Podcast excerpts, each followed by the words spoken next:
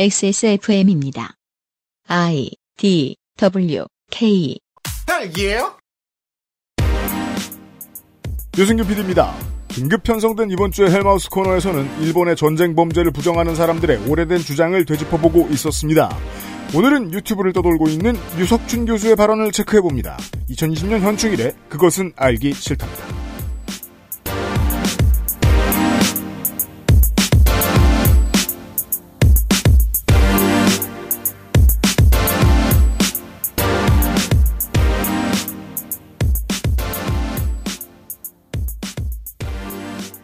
지구상의 청취자 여러분 안녕하셨습니까? 좋은 주말입니다. 한국은 현충일이기도 하고요. 윤세민 에디터고요. 네, 안녕하십니까. 윤세민입니다.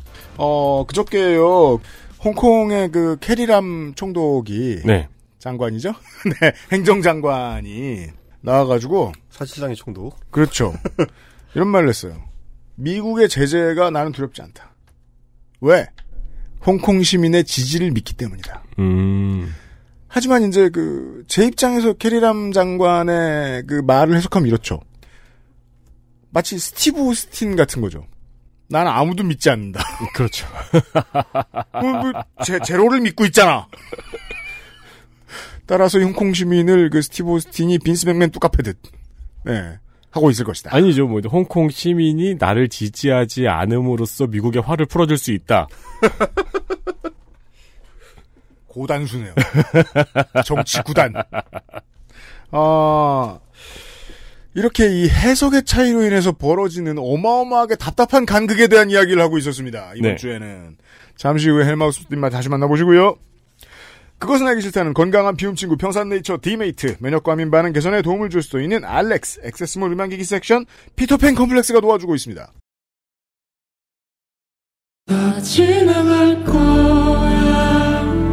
밴드 피터팬 컴플렉스의 신곡 다 모두 그냥 유튜브와 모든 음원 사이트에서 확인하세요. 건강기능식품 광고입니다. 물과 결합해 40배로 팽창해서 장운동을 촉진하는 질경이 씨앗 껍질 차전자피. 차전자피 식이섬유가 들어있는 당신의 새로운 비움 친구. 디메이트를 만나보세요. 이번만큼은 제대로 마음먹은 당신. 과식과 야식을 피할 수 있다면 가르시니아 캄보지아 추출물이 함유된 건강한 비움 친구. 디메이트가 도움을 드릴 수 있습니다. 식사 조절, 운동, 수분 섭취, 그리고 비움 친구 디메이트. 평산네이처.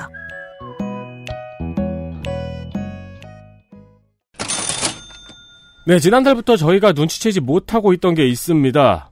디메이트의 판매량이 점점 늘어났다는 거죠. 그렇습니다.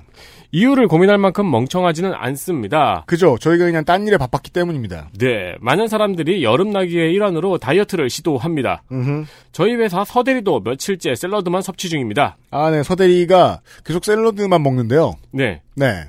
이분의 직함이 대리인 건 오늘 처음 알았네요. 아, 정식 명함에는 그렇게 나와 있어요. 왜냐면은, 어, 걷다 대고 민정수석이라고 쓰면 그렇죠. 골치 아프거든요. 괄시와 멸시와 핍박을 당할 테니까요. 그렇죠. 초식 동물이 왜 온순해지는지 알겠다면서 정신 몽롱한 소리를 해대고 있습니다. 네. 만약 그가 디메이트와 함께 했다라면 헛소리하는 시간을 조금 더 단축할 수 있습니다. 그렇습니다. 여러 번 말씀드리지만 디메이트는 마법의 약이 아닙니다.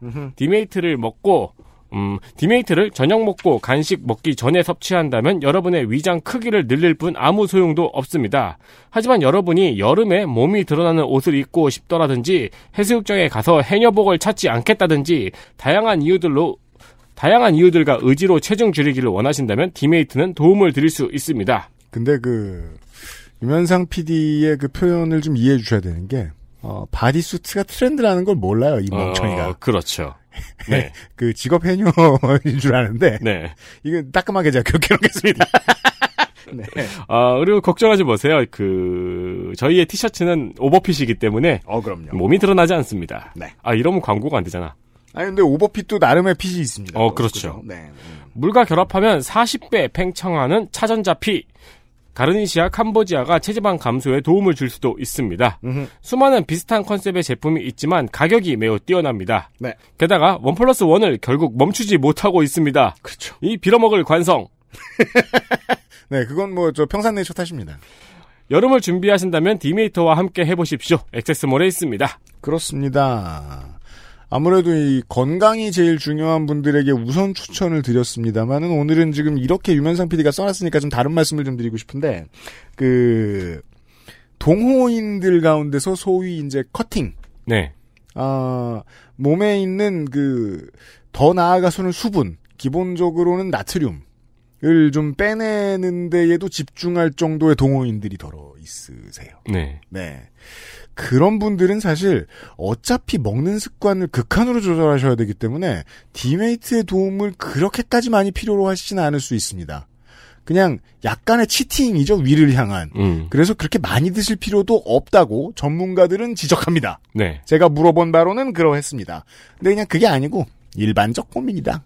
그러면 뭐 물량은 많이 준비되어 있습니다. 네. 네. 아니 그 다이어트 습관이 돼 있거나 식이 조절을 이제 습관이 되어 있는 분은 사실 어 이런 보조제의 도움을 안 받으셔도 되는데 그게 아니고 내가 나를 참지 못하겠다. 그러니까 제일 이제 화끈하고 의미가 있을 때는 그때였어요. 그 내가 무엇을 먹고 싶다와 내가 배고프다는 늘 다릅니다. 네.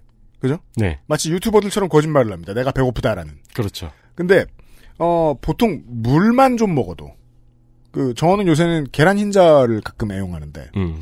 계란 흰자만 먹어도 대충 그 거짓말은 좀 쏙 들어가거든요. 근데 그게 이제 나중에 어, 좀 만성이 되셨다. 이런 분들은 고려하시고요. 네. 네.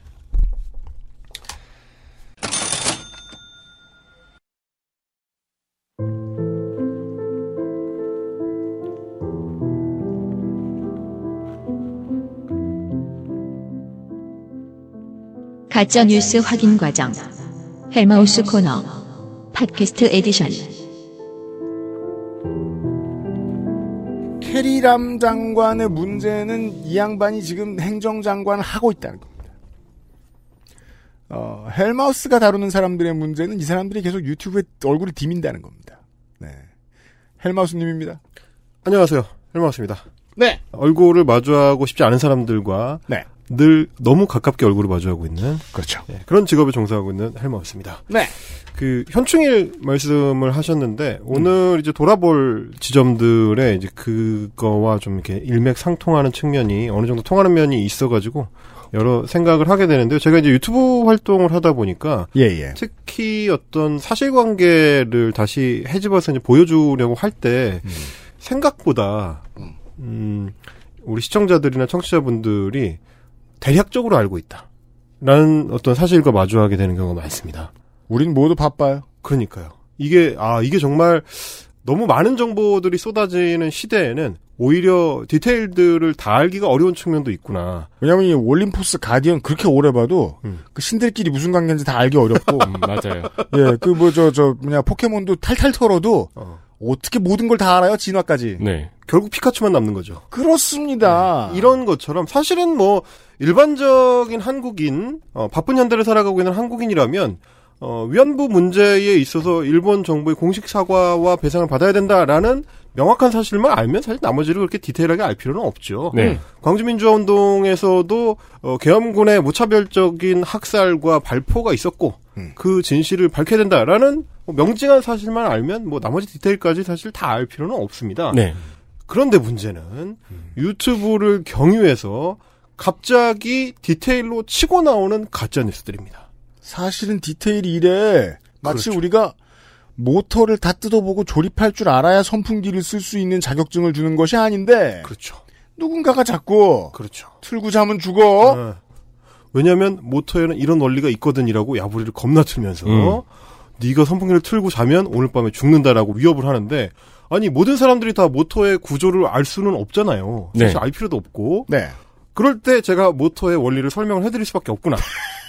안, 죽, 안 죽는다. 아, 안 죽는다. 안 죽는데 왜냐면요 이렇게 이 말하자면 해야 할 수밖에 없습니다. 설명충이 되게 되는 거죠. 오늘도 이제 그런 시간이 좀 될 것 같습니다. 총론적으로는 알고 있었지만 음. 디테일하게는 모르셨던 부분을 오늘 굳이 알려드리겠다. 좋습니다. 네, 그런 시간입니다. 네. 그 지난 시간에 이제 이영훈 교수의 발언을 소개를 하면서 이영훈 교수가 소위 이제 말통으로 물을 타는 말통으로 물을 타는 그 어떤 거기 집에서 찌개가 짜다고 했는데 옆에 있는 사람이 말통을 들어서 아니 물을 정수기에서 뽑아와가지고 갑자기 콸콸콸 들이부으니까 좀 황당하잖아요. 아, 저 뭐 오겔 아까 그 18.1리터. 네. 갑자기 옆에서 그러면 갑자기. 되겠느냐. 어, 그런 어떤 그 말통으로 물을 타는 사안 중에 하나로 이제 거론했던 게 한국군 위안부와 미국군 위안부라는 말이었습니다.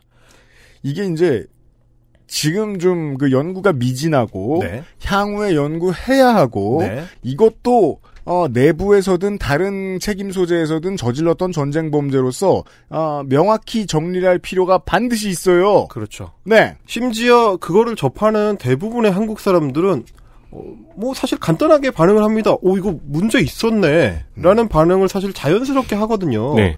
그게 이제 그 저쪽 사람들의 착각이에요. 자기들이 그 부분을 찔러 들어오면 한국 사람들이 깜짝 놀라면서 움츠러 들면서 그러면서 이 문제를 회피하려고 할 것이다. 헉, 우리가 할 말이 없네. 네. 그러면서 아 나는 저거를 긍정할 수 없으니까 저런 지적을 긍정할 수 없으니까 그냥 모르는 척 할 거야.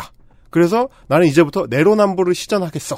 라고 생각할 어떤 가상의 한국인을 자기들 마음대로 상정을 하고 있는 겁니다. 아, 머릿속에 행복회로 돌려가지고 나한테 패배한 상상의 인물을 만들어내는군요. 그렇죠, 그렇죠. 내로남불로 도망가 버리는 한국인이라는 가상의 존재를 마음대로 만들어내는 겁니다. 네. 이 비슷한 생각을 누가 많이 하냐면 일본의 우익들이 비슷한 생각을 많이 하는데 그 일본 우익들이 한국에서 계속 이제 그 전쟁 범죄나 식민지 시기의 전쟁 범죄나 일본 제국국 아 일본 제국주의 군대의 문제를 지적을 하면은 꼭 비슷한 얘기로 니네는 침략 전쟁 안 했냐? 니네도 어 베트남 전쟁 참전해 가지고 니네 나쁜 짓 많이 했잖아라고 이야기를 하면 어 일본 우익들 생각에는 한국 사람들이 깜짝 놀라면서 그걸 부정하면서 내로남불로 도망갈 거라고 착각하는 그럴까요? 한국 사람 입장에서는 일본 우익들한테 니네는 참전하고 싶었는데 못했잖아!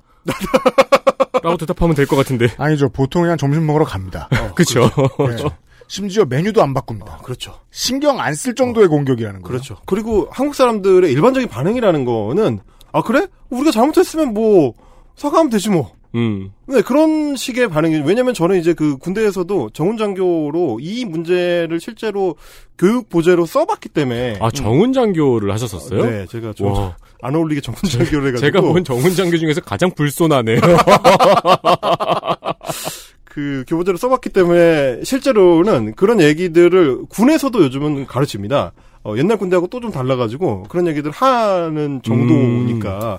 게다가 일본 우익들의 착각과는 다르게 한국의 대통령들 김대중 전 대통령이나 노무현 전 대통령은 베트남에 가서도 베트남 전과 관련된 어, 사과에 준하는 네. 그런 이제 행보를 했었죠. 이제 네. 그거는 실제로는 이제 베트남 공산당 내부의 어떤 문제와 연결이 돼 있기 때문에 우리가 더 연구를 진척시키거나 그렇죠. 그쪽하고 좀 디테일한 하- 협의를 할 수 있는 데는 조금 한계가 있다. 예, 그, 부분은 국제. 관계와 이제 정치 이해 관계들이 있는 것이 일단은 그 베트남의 독재 정부가 이 문제를 드러내는 것을 원하지 않고 부담스러워하죠. 승전국으로서의 일관성을 매우 중요시하기 때문에 이곳 그렇죠. 정부가 네. 호치민 호치민 호치민 호치민 이런 그렇죠. 소리를 내며 네. 그 그리고 한국에서는 우익들이 어, 우파들이 한국이 일으킨 전쟁 범죄를 사과하러 다니는 일을 좋아하지 않습니다. 그렇죠. 네. 그것은 왠지 역사 바로 세우기의 일환 같거든요.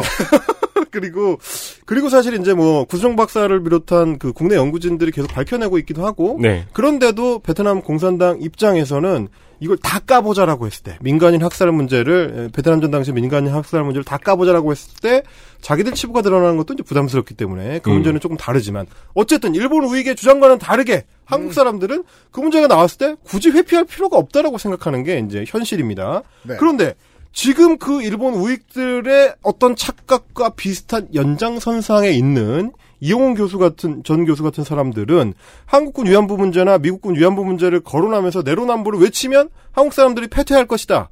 어? 반일 종족주의에 찌든 한국인들은 이 문제를 회피할 것이다. 라고 생각하지만 지금부터 회피하지 않는 그 진실을 보여드리겠습니다. 좋습니다. 자, 한국군 위안부 문제라는 건 해외에서 제기된 해외에서 먼저 제기된 문제 의식이 아니고요. 2002년부터 본격적으로 우리 학회와 우리 사회 내부에서 문제 제기가 이루어지고 연구 활동이 지속되어 왔습니다. 저희가 2017년이었나요? 쯤에 그 홍 박사하고 한번 네. 당시 석사하고 다뤄줬던 적이 있었습니다. 네, 네, 네. 그렇죠. 그리고 이제 실제로 이제 이 분야의 이제 가장 권위자는 한성대학교의 이제 김기옥 교수가 그렇습니다. 계시고 음. 그리고 다른 데도 아니고 한국 정신대 연구소입니다. 한국 정신대 연구소의 강정숙 연구위원 같은 분들이 논문이나 기고 활동을 통해서 세상에 직접 드러낸 문제입니다. 네. 근데 이게 뭐냐면 바로 이 연구 활동의 결과물을 가지고 그걸 활용해서 이영훈 전 교수 같은 사람들이 한국군 위안부 문제를 제기하는 거거든요. 아이쿠 걸렸다 양비론 써야지. 그러니까요. 네. 그러니까 한국 사회가 이 문제를 외면하고 있다라고 하는 주장을 한국의 연구 자료로 하고 있으니까 교수님 뭔가 좀 모순되지 않으세요? 라는 말씀을 저는 드릴 수밖에 없는 거죠. 그렇죠. 그러니까 내 위안부 문제를 부정하겠어. reference는 위안부 연구소. 그렇죠. 이런 얘기가 되는 거죠. 어? 아니, 니네들이 일본군 위안부 문제에 대해서 부정하는데 한국군 위안부 문제도 한번 얘기해 보시지! 라면서 연구 자료를 들이미는데 아, 그거 정신대 문제 연구소에서 나온 겁니다? 이런 얘기를 조금 더 과격하게 얘기하자면은 예를 들어 구글이라는 건 세상에 존재하지 않는다고 주장하는 음모론자가 구글이라는 건 세상에 존재하지 않는다고 구글에 검색하는 거죠. 그렇죠, 그렇죠, 그렇죠. 바로 그런 얘기를 지금 하고 계신 거고, 자, 또 하나 살펴봐야 되는 게, 한국군 위안부라고 하기 때문에, 네. 이 위안부라는 단어가 사용되는 맥락입니다. 어, 위안부라는 거는, 이때의 위안부라는 거는 한국 전쟁 당시에 단순히 이제 군역 성매매 여성, 을 얘기하는 데에서 그치지 않고 네. 나중에는 성적인 착취를 당하는 여성의 어떤 일반 지칭으로 많이 사용되게 되고요. 예, 예. 1950년대 당시에는 특수 위안대라는 명칭을 공식적으로 비공식적으로 많이 사용을 했습니다. 그 네. 당시에도 위안부라는 명칭을 사용을 했고요. 네. 이런 얘기들이 이제 나중에 어, 미군 기지 주변에 형성되는 이제 기지촌 여성들한테도 마찬가지로 위안부라는 용어가 많이 사용됐다라는 음. 게 이제 연구를 통해서 밝혀졌습니다. 용어가 거기로 간 거군요. 그렇습니다. 그 부분을 주목을 해야 뱀- 됩니다. 왜 한국군 위안부, 미국군 위안부라는 용어를 사용했느냐 하면 뿌리가 바로 일본군 위안부에 있었기 때문이다. 그렇습니다. 이, 저, 김귀옥 교수가, 어, 최초에 가지고 썼던 이 reference가 육군본부가 발행했던 후방전사 인데, 이 후방전사의 내용들은 당시의 역사적인 맥락을 놓고 보면 대충 이해가 되는 것이 죄다 일본군들이 창군했으니까 국군을 그렇죠. 그때 쓰던 편제, 그때 편제를 만들었던 사람들이 다 관여한 거죠. 네. 심지어 전쟁이 끝나고 난 뒤에 이제 그 전쟁에 참여했던 장군급 이상들의 그 회고록에서 상당수가 비슷한 인식이 발견이 됩니다. 그러니까 어 당시 국군에 참여했던 주요 장교진들 그 최중요 장교들이 대부분 일본 만주군이나 어, 일본군에 종사했던 장교 인력들이었기 때문에 그렇죠. 그 연장선에서 비슷한 인식을 가지고 이런 제도를 운영한 게 아닌가라는 문제 의식이 최명신 장군을 비롯해서 많은 당시 이제 참전했던 사람들의 회고록에 등장을 하고 있다. 그렇습니다. 그리고 어떤 어, 명칭상의 유사점뿐만이 아니고 제도를 운용하는 데 있어서 굉장히 비슷하게 운용을 했습니다. 음. 여성들을 오종 보급품으로 이제 분류해가지고 네. 보급품 받아가라 라는 식의 이야기가 진영 내에서 나오면 나가보면 여성들이 이제 와 있고 이런 식으로 이제 취급되고 운영됐다는 것도 결국은 태평양 전쟁 당시에 일본군이 운영했었던 그 위안부, 그 위안소의 제도를 따라왔다, 모방한 것이다. 그래서 굉장히 깊은 영향을 받았다. 이런 부분은 좀 생각을 해보게 되고요. 그러니까 이용 교수가 얘기하는 것처럼 한국군 위안부 문제를 우리가 외면하는 게 아니고 오히려 그 문제를 들여다보면 오히려 일본군 위안부 제도를 변형해온 우리 국군의 어떤 특수한 문제점과 만나게 된다. 그거는 어, 이영훈 교수가 주장하는 어떤 주장을 반박하는 재료가 되는 게 아니고 오히려 연장선상에 있었다는 거. 그래서 일본군이 운용한 위안부 제도의 문제점들이 한국군에도 그대로 이식됐다는 거를 어, 깨닫게 된다. 네. 이런 말씀을 좀 드리고 싶고요. 네. 그러니까 위안부 문제에 대해서 이제 국가나 군의 책임을 한국 사람들은 부정하려는 게 아니고 연구 활동을 통해서 그 문제 의식을 캐내는 작업을 오랫동안 해왔고 또 하나는 그러면 우리 정부나 우리 어떤 사법 당국이나 이런 쪽에서 지금 일본이 하고 있는 것처럼 자기들의 국가 책임, 전쟁 범죄에 대한 일본 정부의 책임을 회피하려고 하느냐, 그거를 부정하려고 하느냐 전혀 그렇지가 않습니다. 제가 또 찾아보니까 미군 기지촌 위안부 피해에 대해서 그 피해자들이 이제 고소 고발을 한 거를 2018년에 재판을 통해서 이제 결과가 나온 게 있습니다. 판결문에 이렇게 돼 있는데요. 서울 고등법원의 2018년 2월 8일 판결입니다. 기지촌에서 성매매에 종사했던 원고들은 기지촌 운영 관리 과정에서 피고, 즉 대한민국의 담당 공무원 등이 행했던 위법한 성매매 정당화, 조장 행위로 인해 그들의 인격권, 나아가 인간적 존엄성을 침해당함으로써 정신적 피해를 입었다. 피고는 원고들에게 국가배상법 제2조 제1항에 따라 이로 인한 손해를 배상할 의무가 있다라고 판결문에서 명시를 했습니다. 2017년 사건에 대한 서울고등법원의 2018년 판결입니다. 자, 들으신 분들은 아시겠지만 바로 이 판결이 사실은 위안부 피해자들이 일본 법원으로부터 받고 싶었던 바로 그 판결입니다. 네. 네. 지금 보시면 국가의 책임, 그 당시에 공무원들의 개입에 대한 문제점을 지적하면서 동시에 국가로서 책임을 이 문제에 대해서 지라라고 명시를 해놓고 있거든요. 네. 이거는 지금까지 위안부 운동을 30여 년 동안 해오면서 끊임없이 우리가 반복적이고 지속적으로 같은 얘기를 했던 바로 그 내용입니다. 일본 정부는 그 당시에 정부로서의 책임을 인정하고 법적인 배상에 나서고 정확하게 사과를 해라. 이게 한치의 차이도 없이 바로 이 판결문에 들어가 있습니다. 그렇죠. 그런데 일본의 최고재판소는 이 판결과 다른 판결을 내놨기 때문에 우리가 지금 이 운동을 끝내지 못하고 여기까지 끌고 오고 있는 거거든요. 그러니까 이용 교수가 주장하는 것처럼 한국 정부나 한국 사법당국이나 한국 사회가 이 한국군 위안부 문제라는 미국군 위안부 문제라는 것을 외면하고 있는 게 아니고 계속해서 연구를 통해서 밝혀내고 판결을 통해서 배상이 이루어지도록 노력을 하고 있다. 물론 물론 여전히 부족합니다. 물론 여전히 사회적으로 이 문제가 충분히 인식이 확대되지 못한 상태고 어 과연 사회적 합의를 본격적으로 끌어내려고 할 때 어떤 잡음이 없겠느냐? 그걸 우리가 뭐 보장할 수는 없지만 장담할 네, 수는 그렇죠. 없지만 그렇죠. 그럼에도 불구하고 지금 문제의식을 갖고 있는 사람들이 어떻게 움직이고 있는지 혹은 정부나 사법당국에서 어떻게 움직이고 있는지를 보면 그 차이는 명백하다. 이 지점을 한번 좀 정확하게 지적을 하고 싶습니다. 이제 지금의 어, 미국에서 일어나고 있는 들불처럼 번지는 전역으로 번진 이 시위에 대해서 어떤 류의 약탈과 파괴 행위는 그 지역 주민들에게서 나온 것일 수도 있습니다. 프락치가 분명히 있다는 제보들은 많이 들어오고 있죠. 이들은 섞여 있어요. 네. 근데 그 한 건을 보여주면 평화 시위 100건을 미워할 거야 라는 트럼프의 믿음 같은 거 있잖아요. 그 믿음이 근거가 없는 게 아니란 말이에요. 그렇죠. 어, 상황을 뭐, 뭐, 우리나라랑 비슷한 상황, 뭐, 제가 실명화 될 수 없는 어떤 상황을 이야기할 것 같으면, 노조위원장을 평생 했고, 노조를 되게 강성하게 잘 키운 사람이에요.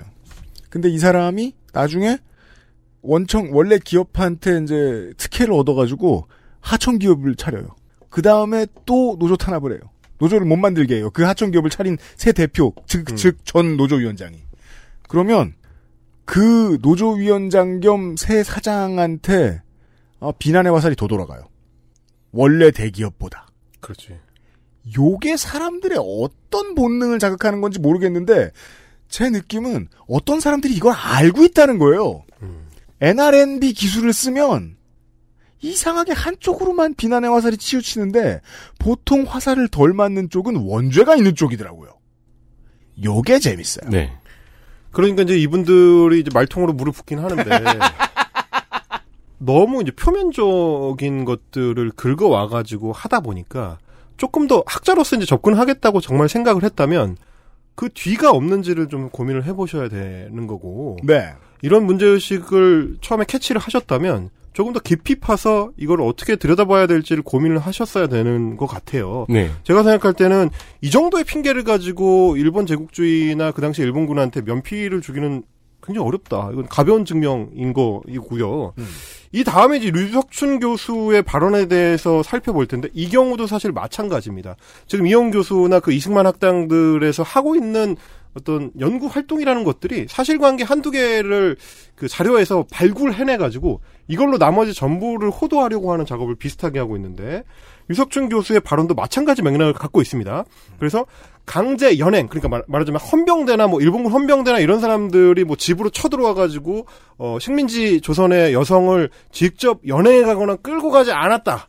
그러면서 어떤 경우에는 그 일종의 포주인 영업자한테 음. 속아서 공장에 가서 일을 하게 될 거라고 속아서 위안소로 끌려갔다든지 뭐 이런 사례들을 캐내 가지고 와 가지고 봐봐라 이런 경우들이 있지 않느냐. 그러니까 일본군 위안부를 전부 강제 연행된 피해자라고 보기는 어렵다라는 식의 주장을 펼칩니다. 근데 왜 이, 저는 이 연세대 박사라는 양반의 말이 이해가 안 되죠? 누구요? 이석준 교수님. 예. 아, 아니, 네. 그래요. 취업 사기 이거 100번 양보해 봅시다. 네. 취업 사기를 당했어요. 공장에서 일을 할 줄 알았는데 알고 보니까 네. 군대에 끌려가지고 위안부가 되었어요. 그렇죠. 그러면 성노예가 아닌가요? 아까 그, 그 짧게 줄일 수 있잖아요. 그럼 뭐가 달라져? 그러니까. 어, 그러니까요. 자, 이제 발언을 들어봐야겠어요. 자세히. 위안부를 국가의 강제 연행 피해자가 아니라 매춘업자가 취업 사기 한 것에 피해를 본 사람들로 보아야 된다고 설명합니다. 자, 여기서 이 그 사회학의 태생적 게으름 같은 걸 하나 지적하고 싶습니다. 강제 연행 피해자가 아니라 취업 사기를 한 것에 피해를 본 사람으로 봐야 한다. 자, A를 전체를 버리고 B 전체를 택하래요. 이건 좋은 학자의 자세가 아니에요. 네. 그리고 이제 뭐 좀 전에 에디터께서도 말씀을 하셨지만 이쪽 진영에 있는 사람들이 지속적으로 뭔가를 주장을 펼치는 방식이 정해져 있습니다. 그래서 일본군 위안부 피해라는 이제 전쟁 범죄 전체를 한 번에 부정하기는 어려우니까 자꾸 사안을 쪼갭니다. 그래서 이 제도의 운영 방식은 합법적인 공창제에서 기원했다라는 식으로 쪼개고 음. 그 다음에는 어, 모든 사람이 강제연행된 게 아니라 취업 사기를 당한 피해자들도 있다라는 식으로 자기들 임의로 사안을 쪼갠 다음에 각각의 사안 한두 개만 자기들 논지대로 맞출 수가 있다면 그러면 나머지까지 싸잡아서 부정할 수 있다라고 착각을 하고 있는 거죠. 네. 이게 저의 뭐 학력 컴플렉스에서 비롯된 건지 뭔지 저도 잘 모르겠습니다. 메신저로서의 제가 왜 이런 생각을 하게 되는지 모르겠는데 자꾸 그런 생각이 드는 거예요. 자꾸 이런 말씀 하시는 거 보면 공부를 열심히 해봤더니 뭔가 이상한 게 있는 게 아닐까? 사실은 내가 무식해서 못 알아보는 게 아닐까? 음. 하고 지금 몇 년째 들여다보죠? 이 일관성을 피할 수가 없어요. 가고 싶은 길이 하나밖에 없어요, 이 사람들이. 그렇죠. 긴 세월을 바쳐서 한 연구가 가는 길에 소실점이 딱 있어요. 그렇죠. 그러니까 사실은 사실은 저희 방송 혹은 우리 입장에서는 네. 이미 게임은 초반에 끝났습니다. 네. 일테면 아니 이 제도 운영은 어, 이미 노예제였다라고 박아놓고 시작하기 때문에 굉장히 우리가 유리한 판에서 이미 게임을 시작합니다. 이게 뭐 레슬링이나 유도로 치면 5점 이상을 따놓고 시작하는 게임인 건데 음. 어쨌든 우리 입장에서는 정말 산산이 깨지고 싶다는 욕망이 있거든요. 저는 그렇습니다. 그러니까 제가 이제 공창제도에 대해서도 지난 시간에 상세히 설명을 드렸던 것도 음. 그거 하나하나를 논박하는 것 자체가 이 사안 전체를 논하는 데 있어서 아주 중요한 얘기는 아닙니다. 네. 네. 하지만 음. 그렇게 정말 개박살을 내주고 싶은 그 욕망이 있는 거고요. 음. 이것도 마찬가지입니다. 여기서 일부 일종의 취업 사기를 당해서 위안소로 끌려간 피해자들이 있다고 하더라도 일본군 위안부 제도가 노예 제도였으며 그것이 전쟁 범죄였다라는 대전제는 절대로 흔들리지 않습니다. 그럼에도 불구하고 그 하나하나에 매달려서 어떻게라도 한 조각이라도 이겨보고 싶은 그 치졸한 욕망조차도 깨뜨려보고 싶은 거죠, 저는. 그 지금까지의 이제 다양한 의견들을 보면은 진짜 네. 돌고 돌아 다양한 방법으로 돌고 돌아 일본 자 일본에 대한만 시- 실드만 성공하면 된다. 그렇죠, 그렇죠. 하- 어떻게든 하나만 좀, 뭐 하나만 좀, 한 게임만 좀 이기게 해주세요. 뭐 이런 욕망이 있는 건데. 네. 안 됩니다. 그 절대, 절대 허용하지 않을 거고요. 모든 게임 하나 하나를 다 박살을 내드리겠습니다. 저는 그런 욕망으로 이, 이 유튜브를 시작을 했습니다. 안 된대요. 아, 안 됩니다. XSFM입니다. 딸기예요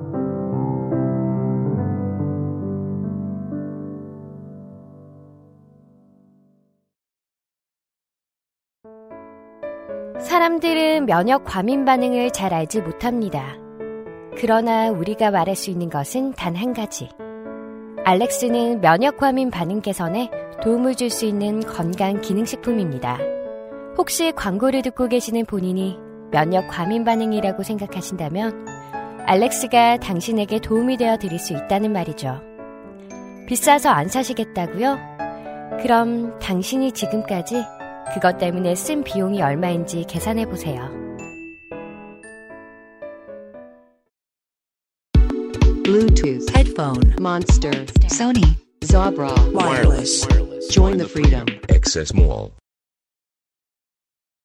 그러니까 이분들의 주장은 뭐냐면 강제성을 약화를 시키고 음. 일본군의 어떤 직접적 개입이나 강압성을 약화를 시키면 이게 일본군의 잘못이 아니고 사기를 친 업자들이 문제였다. 라는 식으로 끌어갈 수 있다라는 욕망이 좀 읽힌단 말이죠. 그걸 아주 네. 작은 사례를 가져와서 전체를 덮으려는 그렇죠. 마치 채식주의자가 제육볶음을 먹고 나서 나는 깨를 먹었으니까 채식을 한 거다. 그런 주장 같은 빈도잖아요. 농도로 보면은. 아, 네. 사람은 채식을 하지 않을 수 없네요. 그, 그렇죠. 그리고 한국인의 주식은 깨고요. 네. 일단 밥도 있고. 네. 아니, 그러니까 그 지키느라 고생스러운 비건들이 허탈해서 어떡합니까? 그러니까요. 네. 네. 아, 네. 아무튼 그래서 이 비슷한 논지를 누가 추구를 하고 있냐면 다름 아닌 현직 총리 일본의 아베 총리 내각이 이 비슷한 주장을 2007년 1기 내각 이후로 꾸준히 하고 있습니다. 뭐라고 하냐면 정부가 발견한 자료에는 군이나 관헌에 의한 강제 연행을 직접 보여주는 것과 같은 그런 기술은 발견되지 않았다. 그래서 이 입장은 현재도 일본 정부의 입장입니다. 음. 하지만 일단 틀렸고요.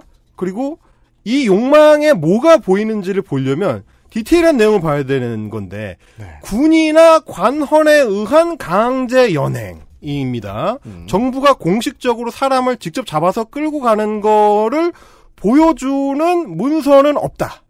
음. 이 얘기는 뭐냐면 일단 증언은 있다는 얘기고 그렇습니다. 이렇게 보셔야죠. 네. 증언은 있다는 얘기고 또 하나는 그러면 군이나 관원만 빠져나가면 된다라는 욕망이 있는 겁니다. 음. 그러니까 당시에 일본 정부의 직접 개입만 없으면 자기들 잘못은 없다라는 주장을 하고 싶은 거예요. 네. 이거는 그런데 문제는 뭐냐면 여전히 일본 정부의 국제사회에 대한 공식 입장인 1993년의 고노다마에 정면으로 반하는 주장입니다. 아하, 고노다마가 나오는군요, 여기서. 그러니까 저 말을 아베 총리가 지속적으로 말을 하긴 합니다. 네. 그렇지만 이것이 일본 정부의 국제사회를 향한 공식 입장이라고는 말을 못합니다. 음. 왜냐하면 고노다마가 있기 때문입니다. 이거를 아직 깨지 못했기 때문에. 그래서 일본 정부에서는 계속해서 고노다마를 고치려고 시도를 하는 건데 뭐라고 적혀 있냐면 사실 그러면 트럼프는 헌법을 고치고 싶지 않을까요? 평등에 대한 조항을? 아, 그분은 뭐 그러니까 그냥 뭐- 하고 싶은 대로 하시면 되는 분이기 때문에 그러니까 네 나라로 돌아가라. 아, 네. 한 다음에 그 미국계 주- 중국계 미국인들은 소중하다. 이러면서 둘 중에 하나는 진심이거든요. 그냥 그렇죠. 뭐 헌법 안 고치고 행정명령에 사인하면 된다고 생각하는 거 아닐까요? 실제로 아, 그렇게 하고 있는 사람들이라 네. 어, 비슷한 아마 그런 어떤 사상적 조류 안에 있는 분들이 그런 것 같아요. 왜냐하면 고노다마에는 뭐라고 되어 있냐면 위안소가 군 당국의 요청으로 설치됐고 위안소의 관리와 위안부의 이송 작업에 일본 군이 관여를 했다 라는 거를 밝히고 있습니다. 어, 류석춘 교수 직접적으로 밝히고 있고요. 또, 탈락. 땡. 아, 그 X 버튼을 누르게 되는데 특히 한반도는 일본의 통치 아래에 당시에 있었기 때문에 네. 모집 과정에서 감언과 그러니까 속이는 말과 강압 등 본인의 의사에 반하는 경우가 많았고 관청이 가담하기도 했다는 사실을 일본 정부가 이미 공식적으로 인정을 했습니다. 네. 그러니까 애초에 이 고노다마를 부정하지 못하면 음. 아베 정부의 그 주장이나 혹은 유석춘 교수 같은 사람들의 주장은 성립이 안 됩니다. 아니 일본 정부가 국제 사회를 향해서 공식적으로 인정을 했는데 니네가 뭐라고 반대를 해? 이렇게 되는 거거든요, 이게. 음. 심지어 고노다마가 이 뭐 작성되는 어떤 그 맥락과 과정을 좀 보실 필요가 있는데 좋습니다. 1991년 12월부터 약 20개월 동안 한국인 위안부 피해자들 16명의 증언을 청취를 하고 그 내용을 바탕으로 작성이 됐기 때문에 기본적으로는 증언에 바탕한 그리고 일본 정부가 공식 작성한 문서에 의거한 담화문입니다. 네. 일단 이걸 생각을 해야 되고 또 하나는 뭐냐면 게다가 단순 증언만으로 이루어진 것이 아니라는 겁니다. 최근에 밝혀지고 있는 내용들을 보면 고노다마 내용을 문서로 입증하는 것들이 속속 드러나고 있습니다. 제가 몇 가지 자료를 가져왔는데 네. 자, 도쿄의 공립문서관이 내놓은 자료 중에 그 이제 시민단체에서 정보 공개를 청구해가지고 어쩔 수 없이 내놓은 그 자료 중에 BC급 전범들에 대한 바타비아 재판 제 106호 사건이라는 게 있습니다. 네. 이 바타비아라는 건 이제 그 당시에는 그 인도네시아 자카르타를 얘기하던 건데 그렇습니다. 전쟁이 끝나고 나서 자카르타에 주둔하고 있던 일본군들 중에서 특히 악질적인 전쟁 범죄를 저지른 사람들 BC급들에 대해서 재판을 했는데 음. 거기에 이제 일본군 중장을 비롯해서 장교 5명 그리고 민간인 4명이 기소가 돼서 강간죄 등으로 유죄 판결을 받은 그러니까 인도네시아 지금의 인도네시아에서 전범 재판을 일본군과 이미 예, 서, 사전적으로 벌인 받았다는 거죠. 예, 네. 선제적으로 벌여서 그 당시에 그러니까 인도네시아 현지에서 벌였던 전쟁 범죄에 대해서 재판을 했습니다. 네. 그렇습니다. 예, 그래서 거기에 나온 이제 공소장하고 판결문 그리고 피고인이 나중에 이제 일본으로 이제 복귀를 해가지고 일본의 관청에서 진술한 내용들을 다 모아놓은 게 이 106호 사건에 대한 기록물입니다. 네. 여기서 뭐라 그랬냐면 그 당시에 강간 등의 혐의로 이제 12년형을 받은 그 전 일본군 육군 중장이 판결문에 1944년 일본군 장교의 명령으로 인도네시아 자바섬 스마랑주에 수용되어 있던 네덜란드인 여성을 주 내에 4개 위안소로 연행한 뒤 위협을 해서 매춘을 시켰다. 이게 판결문에 적시가 되어 있습니다. 유죄의 사유입니다. 그리고 이 전직 중장은 나중에 이제 일본으로 복귀를 한 뒤에 1966년에 이시카와 현청에서 조사된 바에 따르면 위안부가 되겠다는 승낙서를 받을 때 몇몇 사람들한테 다소간의 강제가 있었다라고 진술을 했습니다. 아 이런 때는 이제 그 정도 부사를 빼야죠. 약간의와 다소간의를 빼면 됩니다. 네. 사람들에게 강제가 있었다. 그 일본 사람식으로 아마 초토라고 표현을 했겠죠. 그러나 사실상 강제가 있었다라고 우리가 봐야 될 것 같고 문서 안에 뭐 어떤 내용들이 또 있냐면 피해 여성들이 어느 일요일 오전에는 18명에서 20명 정도의 남성을 상대하게 했고 밤에도 일이 있었다. 그러면 월요일 아침에는 여성 몇 명은 일어나지도 걷지도 못했다라는 기록이 나오고 있습니다. 그러니까 유석춘 교수가 주장하는 것처럼 단순한 어떤 취업 사기로 그냥 속아서 갔다라고 하기에는 너무 명백하게 강제 연행을 했고 강압적으로 성관계를 종용했다라는 내용이 재판 문서를 통해서 이미 이렇게 드러나 있기 때문에 이것 말고도 수많은 실제 기록들 혹은 어떤 증언들이 있다는 거를 우리가 인정할 수밖에 없는 부분인 거죠. 오늘 제 리액션이 너무 순진한 것 같긴 한데 이게 피곤해서 그런지 모르겠는데 저의 최근은 되게 신기함의 연속이거든요.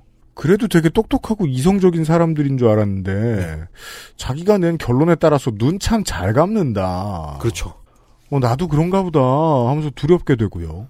바타비아 재판과 관련된 자료나 혹은 이제 뭐 당시에 마찬가지로 인도네시아의 폰차낙 지방과 관련된 뭐 13호 사건 이- 여기도 다수의 부녀가 난폭한 수단으로 위협당했고 강요당했다 이런 내용이 나올 정도로 이 문서들이 발견된 게 지금 유석춘 교수가 저 발언을 한 2020년 5월 이후에 발견이 됐거나 어, 이영훈 교수가 책을 쓴 2019년 7월 이후에 발견이 된 자료가 아닙니다 이게. 아닌데요? 아주 옛날에 2000년대부터 이런 비슷한 종류의 자료들이 속속 나오고 있고요. 심지어 폰차낙 재판 자료나 바타비아 재판 자료는 2017년에 2017년에 일본의 법무성이 공식적으로 접수를 한 문서입니다. 음. 심지어 13년도에는 이 공산당의 중의원 의원이 아베 내각에다가 07년에 이 자료 있는 거, 이 바타비아 국법 자료 있는 거 알면서 왜 없는 척 했냐. 네, 그렇게 묻고 있습니다. 자료가 나온 건 이미 2000년대이고 음. 그리고 일본 정부가 공식적으로 우리가 그런 자료를 접수했습니다. 있습니다라고 인정을 한 게 2010년대에 들어섭니다. 유석춘 교수님한테 어떻게 이 자료를 전달해 드리죠?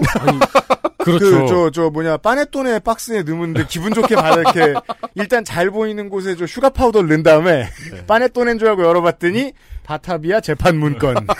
아이고야! 으아! 어, 일종의- 아니. 일종의 부적 같은 거네요.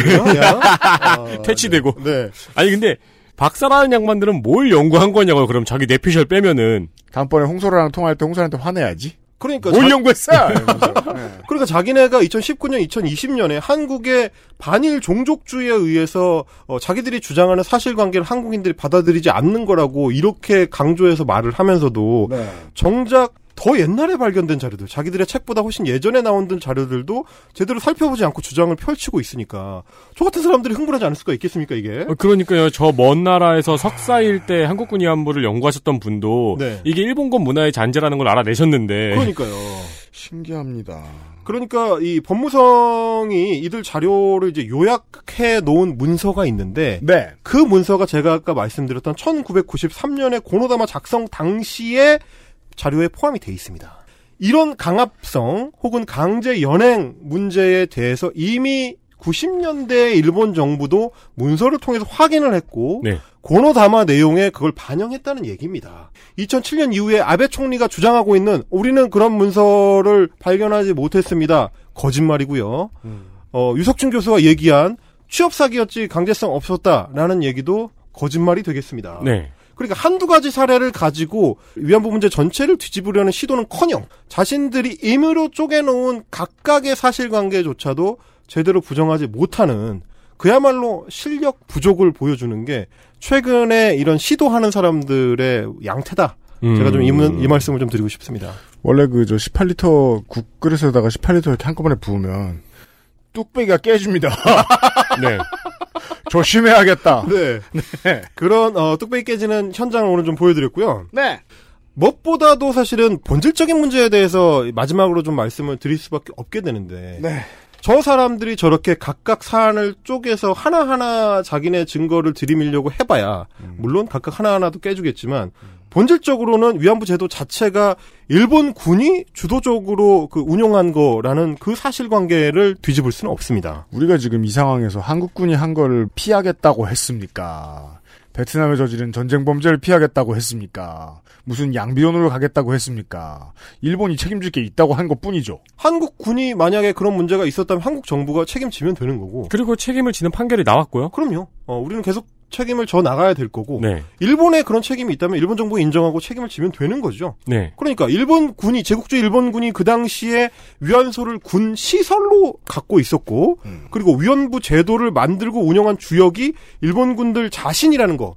그거는 이미 여러 자료를 통해서 이- 입증이 되고 있는 바입니다. 네. 심지어 그 업자들이 별도의 위안소를 군부대 주변에 운영을 했던 경우에도 군이 직접 감독하거나 통제하거나 뭐 성병 검사 같은 걸 따로 하거나 네. 이런 식으로 사실상 군의 수족처럼 그 업자들이 움직였다. 이런 것들을 종합적으로 보고 판단을 해야 되는 문제가 있습니다. 그렇습니다. 일본의 우익들은 제국주의 일본군만 그런 위안소를 운영한 게 아니고 인류의 역사상 항상 군부대는 그런 식의 시설들을 운영했다. 어? 일본 우익들의 그 천박한 인식에 따르자면 군인들이라는 게 그런 게 원래 필요하다라는 식의 주장을 합니다만 네. 많은 조사 자료 결과들을 종합해 본 결과 역사상 어느 나라의 군대도 제국주의 일본군처럼은 안 했다. 명확합니다. 이 가장 끔찍한 문제, 그니까 특히 서구의 그 역사학자들이나 서구의 정치인들이 기함하는 크리피하게 생각하는, 기괴하게 생각하는 측면이 뭐냐면 군부대가 위안부들을 마치 보급품처럼 운용을 하면서 취급을 하면서 부대가 이동할 때마다 그 보급품들을 데리고 다녔다라는 그 지점입니다. 음. 사람 취급을 안 했다는 거죠. 네. 노예제의 가장 확고한 증거라 하겠습니다. 그렇죠.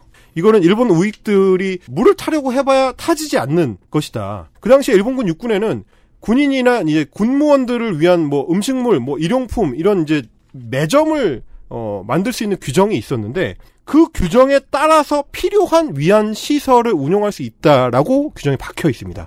그 필요한 위안 시설이 위안소인 거고요. 이런 기괴한 제도를 운영한 거에 대해서 이미 사실관계가 명확하게 입증이 돼 있고 많은 연구 자료들을 통해서 드러나 있고 어, 증명이 돼 있는 거기 때문에 자꾸 어, 뻘짓하지 마라. 찌개에 그 소금을 어느 정도 탈 건지 물을 아, 한두 숟가락 정도 넣을 건지를 고민해야지 말통을 들고 오면 우리는 뚝배기를 깨는 수밖에 없다. 음. 그렇습니다. 라는 말씀을 좀 드리고 싶습니다. 지만원 씨의 원본이 지금 활용되는 거를 보면은 네. 이 원본들은 우리가 10년 뒤에도 볼 수도 있겠네요. 그럼요. 지금도 이미 유튜브 상에 그 주요 논거로 사용되고 있기 때문에 저는 뭐 맨날 봅니다. 이런 음. 애들. 예.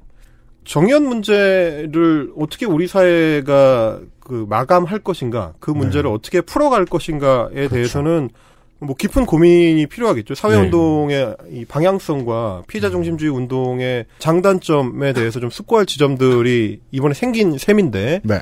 어, 그거는 이 문제를 정말 진지하게 고민하고 해결 방안을 모색하고 싶은 우리 같은 성숙한 시민사회의 성원들이 할 테니까 되도 않는 이상한 자료만 자꾸 캐와가지고 물을 흐리려고 하는 그 물 웅덩이에 자꾸 뭐 이상한 거를 이렇게 집어넣으려고 하는 분들은 어, 저로 가시라.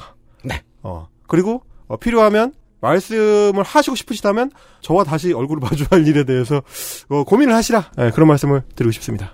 그렇습니다. 참 그, 저, 브레이크 개통이라는 게 참 어려운 문제더라고요. 한번 가면, 그 길로 가는 경향들이 있더라. 음, 네. 관성을 관성의 가속도를 더 붙이게 하는 요건들이 있거든요. 그렇죠. 예를 들면 뭐 사회의 관심, 베스트셀러 등극, 실버 버튼, 네. 뭐 공천, 뭐 다양한 것들이 있어요. 근데 아... 이분들은 정말 그 저 외모만 보고 있더라도 참 이거 이거 이거 우물 파고 참 멀리 오셨네. 네. 하는 생각이 들더라고요. 근데 그 정도 길을 가면 이제 우리의 적이 됐다 이게 아니라 음. 적은 아니에요. 여전히 인류의 대상이에요. 네. 여전히 설득의 대상이에요. 다만 너무 멀리 가시는 바람에 우리의 설득이 좀 방역처럼 보이실 수는 있다. 어, DDT 뿌리는 것처럼 느끼실 수는 있는데. 그죠. 하도 멀리 가 있으니까. 네. 그러니까 뭐 50년대 그, 저, 대한뉴스에 나오는. 네. DDT를 이렇게 막 잔뜩 뿌리는 그, 잔뜩 맞게 되는 초등학생이 되신 심정을 느끼실 수가 있는데, 저도 좀 이번에 준비를 하면서 이용 교수를 비롯한 이제 그분들에 대한 자료를 찾아보다 보니까, 어떤 분들은 이용훈 전 교수가 이제 2010년대 들어와서 특히 좀 많이 멀리 가신 걸로 음. 생각을 하시는 분들이 있는데 제가 찾아보니까 그렇지도 않더라고요. 아 그래요? 아 그렇지도 않더라고요. 아 2000년대 초반에 이미 굉장히 멀리 가셔가지고 음. 그 거의 뭐저 저 흑산도나 뭐 이런데 정도까지 멀리 가셔가지고 그러니까 이제 원래 흑산도가 고향이 아니라 아 네네네. 어, 뭐 관동 지역인데 아 그렇죠 그렇죠. 뭐 블라디보스톡인데 어, 멀리 가셨더라고요. 흑산도로 오신 거예요. 멀리 가셨더라고요. 네. 그래서 그 생각에 좀 이르게 됐습니다. 저분들이 왜 저렇게까지 멀리 가셨을까 하다 보니까 네. 뭐 관성 말씀하신 것처럼 원한이 좀 쌓인 그런 네. 측면이 좀 있는 것 같습니다. 2000년대 초반만 하더라도 어, 뉴라이트적 문제 의식이 음. 학문적인 반작용으로서 음. 그래서 좀 이 다시 한번 고민을 해보는 기회를 제공한다는 측면에서는 네. 어떤 학문적 순작용도 있었던 것 같은데 음. 저분들이 그 반박을 자꾸 받으시다 보니까 네. 게다가 자기들이 어, 소수라고 느끼다 보니까 그 소수성이 자꾸 피해 의식으로 전용이 되는 경우가 생기다 보니까 네, 맞아요. 원한이 깊어지다 보니까 에이씨 모르겠다 하고 점점 더 멀리 가신 게 아닌가 네. 그런 안타까움을 느끼면서 그 저 같은 사람을 자꾸 만나시면서 우리 사회와의 접점을 조금씩 찾으시는 게 어, 건강한 아, 이 앞으로의 프로토스 생활을 용어로 위해서. 정화. 네 건강한 생활을 위해서도 도움이 되시지 않을까라는 네. 생각을 살짝 해봅니다. 그래서 중요한 팁이 있는데요, 청취자 여러분이 오피니언 리더분들, 어, 평상시에 많이 이제 눈에 띄는 이런 분들이 나를 비난하는 사람들에 대해서 하소연하는 글을 신문이든 소셜이든 많이 쓴다. 그럼 그분들은 가급적 그 신뢰를 좀 낮게 두시는 것이 좋을 거라고 건의를 드려봅니다. 왜냐하면 억울한 심정으로 연구를 하고 분석을 하면 좋은 결과가 안 나옵니다. 네, 이영은, 유석춘 씨, 부록, 윤화백 주말에 라바 이야기를 해보았습니다. 헬마우스 코너였습니다. 다음 시간에 다시 만나요. 감사합니다. XSFM입니다. 딸기예요?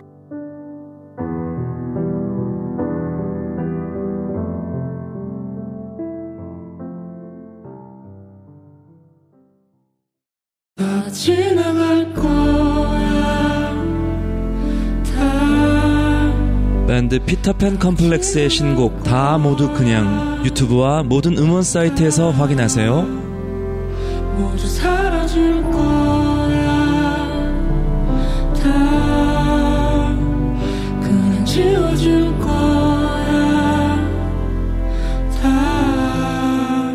지금까지 피터팬 컴플렉스의 신곡 다 모두 그냥이었습니다.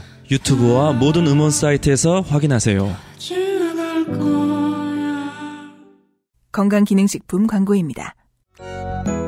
식사 조절, 운동, 수분 섭취, 그리고 비움 친구 디메이트. 평산네이처.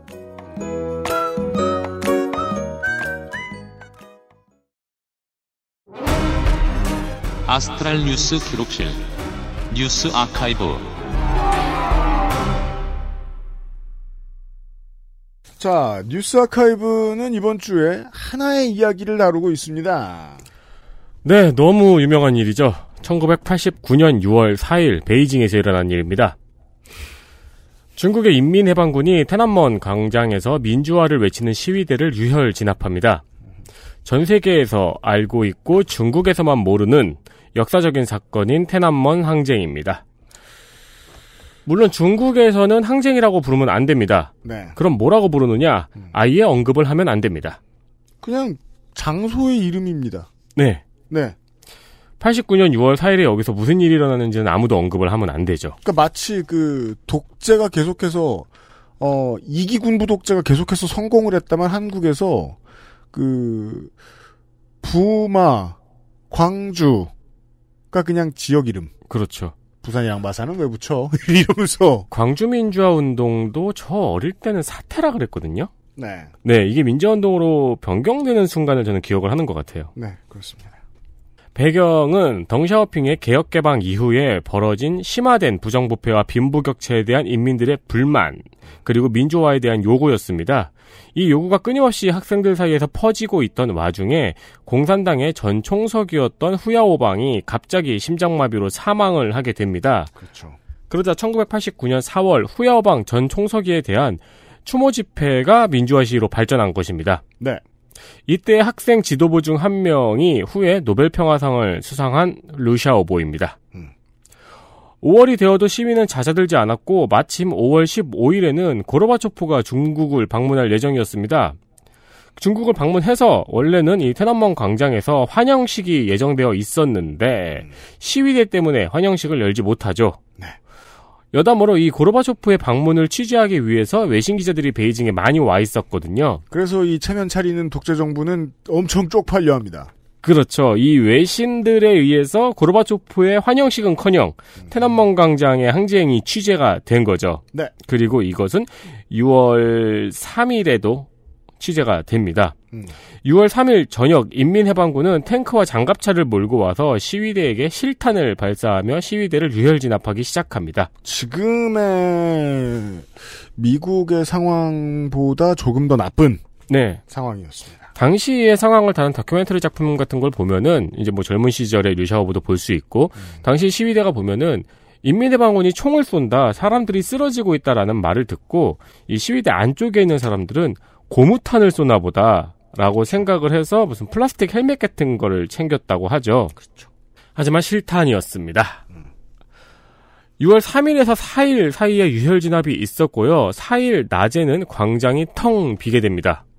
그리고 인민해방군의 탱크가 테난먼 광장으로 들어오는데 이때 한 남자가 탱크를 막아서고 그 모습이 외신 기자들에 의해 찍혀 전 세계에 보도됩니다. 그렇죠. 저는 그때만 해도 그러니까 뭐 사상이 없잖아요. 10살인데. 네. 그 이제 딱지는 딱지만 있죠. 뉴스 속보 뭐 이런 거 보면서 그 되게 무섭다는 생각을 많이 하면서도 이 기사에서 숫자가 서로 다 다르다는 생각을 했던 기억이 나요. 네. 사태가 진압이 다 됐는데도 숫자가 계속 바뀌는 거예요. 어? 살아났나? 이게 놀랍게도 89년도면은 30년 아니 이제 40 30년 30년밖에 안 된 일인데 알고 보니 그쪽에선 아무도 집계해 주지 않았기 때문이었다는 거예요. 네 아직도 네. 정확한 숫자를 모릅니다. 그렇습니다. 어 그리고 한 남자가 그 탱크를 막고 있는 사진은 20세기를 대표하는 가장 중요한 사진 그리고 20세기를 대표하는 가장 중요한 사람 중 하나로 평가가 됩니다. 타임지가 선정한 20세기의 가장 영향력 있는 인물 100명에 선정이 되었거든요. 명단 목록에도 탱크맨이라는 이름으로 올라가 있습니다. 그렇습니다. 누군지 모르니까요. 지금은 누군지 아는데 그리고 이 사람의 누군지 뭐- 몰랐으니까요. 네, 거처나 생사에 대해서는 아직 사실 소문만 있는 형태입니다. 그렇습니다. 이게 이제 지금으로부터 31년 전 이번 주에 베이징에서 있던 일입니다. 네, 그리고 30년 후 그러니까 그래서 그게 이제 재밌었죠. 그 역사를 놓고 보면 80년도에 한국에서 있었던 학살은 중국의 관영 TV가 오지게 많이 보여줬는데, 네. 그리고 테난먼 항쟁의 30주년이었던 작년의 이야기입니다. 네 작년 얘기입니다 이제. 라이카에서 세계의 위험 지역에서 사진을 찍는 사진 기자들을 다룬 광고 영상 더 헌트를 발표했습니다. 영상을 틀면은 1989년 베이징이라는 자막이 등장을 하고요. 호텔에서 중국 공안들의 수색을 피하는 사진 기자들의 모습이 그려집니다. 네. 그리고 공안들을 피해서 한 객실로 들어간 사진 기자가 커튼 틈 사이로 렌즈를 드는 모습이 클로즈업이 되는데요. 그 렌즈에 탱크맨의 모습이 흐릿하게 비치고 끝이 납니다. 탱크와 그 사람. 그 정확히 우리가 아는 그 사진의 모습이 렌즈 끝에 흐릿하게 비칩니다. 네. 당연히 중국 정부에선 난리가 났죠. 그리고 라이카에서는 이 광고 영상을 삭제하고 본사와의 협의 없이 광고 대행사가 만든 영상이라고 발표를 했습니다. 음. 그리고 중국의 SNS에서는 여러분이 짐작하시다시피 라이카를 검색할 수 없게 됩니다. 그렇습니다. 어, 역설적으로 중국의 이러한 대처는 전 세계에 보도가 되었죠. 네. 그래서 전 세계적으로는 아주 유명한 사건이 되었습니다. 음. 당시 라이카가 화웨이의 스마트폰과 협업을 하고 있었던 상황이었기 때문에 더 예민했던 점도 있습니다. 그렇습니다. 라이카는 모두가 탐내는 기술 보유사였습니다. 근데 특히 화웨이 같은 경우에는 인민의 방군 장교 출신이 만든 회사이잖아요. 음. 런정페이가 인민의 방군 출신이었으니까요. 네. 그렇기 때문에 더 예민한 점도 있죠. 그 탱크는 인민의 방군의 탱크잖아요. 음. 어, 근데 뭐 여담으로 사실 이 사진은 라이카가 아니고 니콘 FM2로 찍은 사진입니다. 네. 네, 현재는 우리나라에서 힙스터들이 많이 보유하고 있는 사진기죠. 아, 그래요? 그 김민아? 아니, 김민아 씨는 미러리스를 들고 아, 다니시고 그래요? 네. 필카 열풍이 있잖아요. 아, 네, 맞다. 수동 예, XLR 예, 예. 필카의 명기 중 하나니까요. 그렇군요. 현재까지도 당연히 중국에서는 테넌먼 항쟁에 대한 추모는 허용이 되지 않고 있습니다. 네. 그리고 홍콩에서만 매년 6월 4일마다 이 추모가 이어져 왔습니다. 그렇습니다. 그리고 올해 홍콩 국가보안법이 통과가 됐죠. 31주년인 올해 홍콩 경찰은 처음으로 홍콩에서의 테넌먼 추도 집회를 금지시켰습니다. 요 이야기를 마지막 이야기 때문입니다. 이 이야기가 나왔던 이유는 네.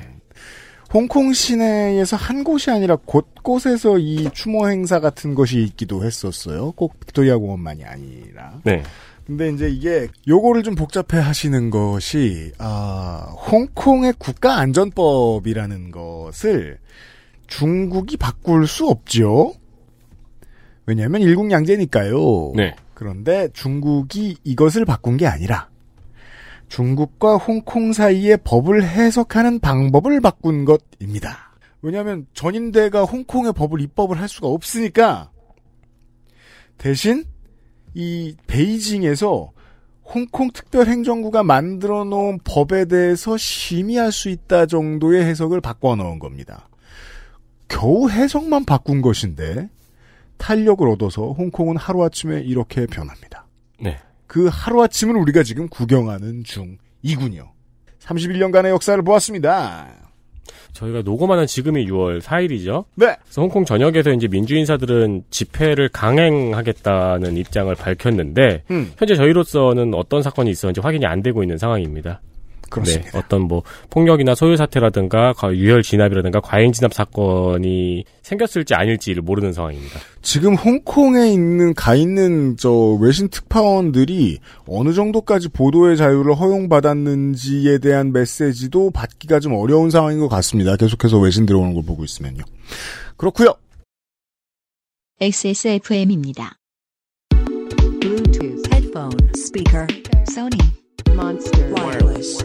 Join the freedom. Access Mall. JJL. Speaker. Charge 3. Bluetooth. Speaker. Go. Clarity. HDBT. Headphone. Headphone. Bluetooth. Sony Monster. JBL. Meet the speaker. Join the freedom. Access Mall. 면역 과민 반응 개선용 건강기능식품 알렉스. 면역 과민 반응 개선 기능으로 국내 최초 식약처 개별 인정을 받았습니다. 써보신 분들의 반응을 알아보세요.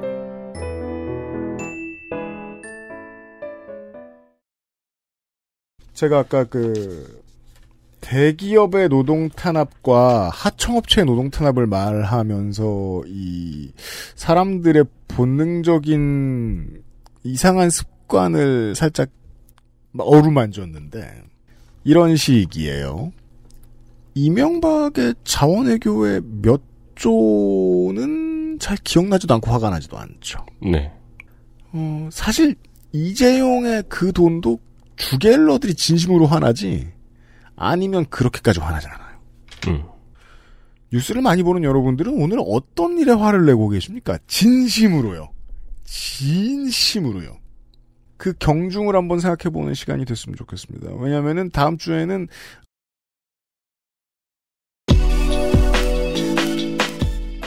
이명박의 노동 범죄를 하나 알- 이야기를 할 거고요.